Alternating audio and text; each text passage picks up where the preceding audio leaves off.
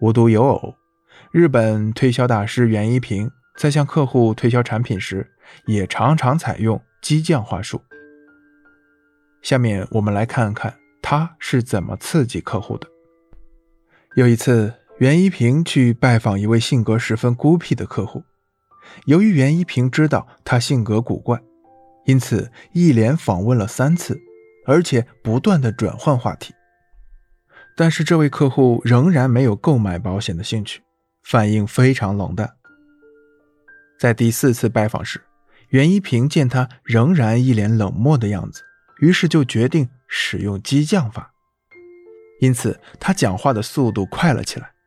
由于他说话的语速太快，那位客户一点也没有听清楚。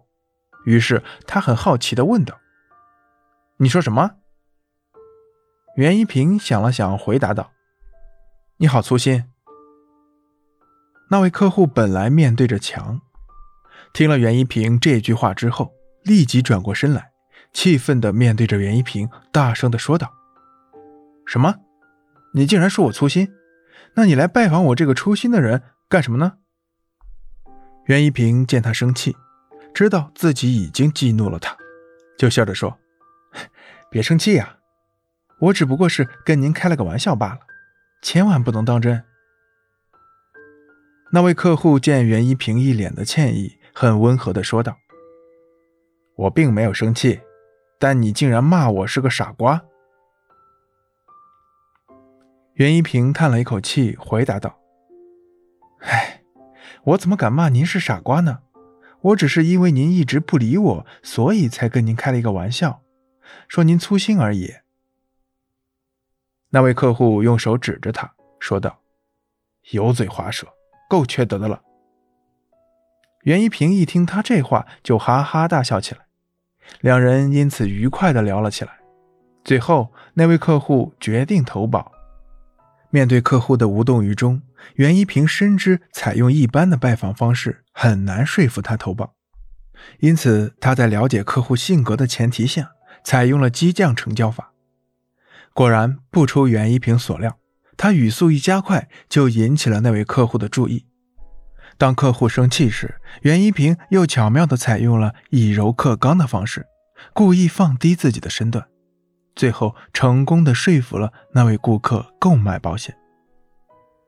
俗话说：“劝降不如激将。”如果袁一平没有使用激将法，而采用正面的方式劝说，那么，那位客户未必会购买保险，而反面的激将法却促使他下定决心。因为人人都有自己的自尊心、荣誉感。激将法虽然是推销员在向客户推销产品时常采用的语言策略，但它也有自己的局限性。所以，推销员在使用激将法时，务必注意以下几点：一。使用激将法要看准对象。一般来说，激将法并不适用于任何人，它多适用于那些谈判经验不太丰富又容易感情用事的人身上，因为他们在受到刺激的情况下极易失去理智。那些成熟稳重、富于理智的经验老成者，与那些谨小慎微、自卑感强、性格内向的人都不适用于激将法。因为富有刺激性的语言会被他们误认为是挖苦、嘲笑他们，极可能导致怨恨心理。二，使用激将法，言辞要有讲究。大家应该明白，不是任何语言都可以激发起客户的情感。如果锋芒毕露、太刻薄，就容易与客户形成对抗心理。如果语言无力、不痛不痒，就很难让客户的情绪产生波动，因此，推销员在使用激将法时，一定要注意言辞的度，既防止太过，又避免不及。三，使用激将法要顾及态度因素。推销员一定要注意的是，激将法一般用的是言辞，而不是态度。所以，推销员千万不能为了激起对方的自尊心而甩脸子、拍桌子，这不仅有损你的风度，还会让对方产生厌恶的心理。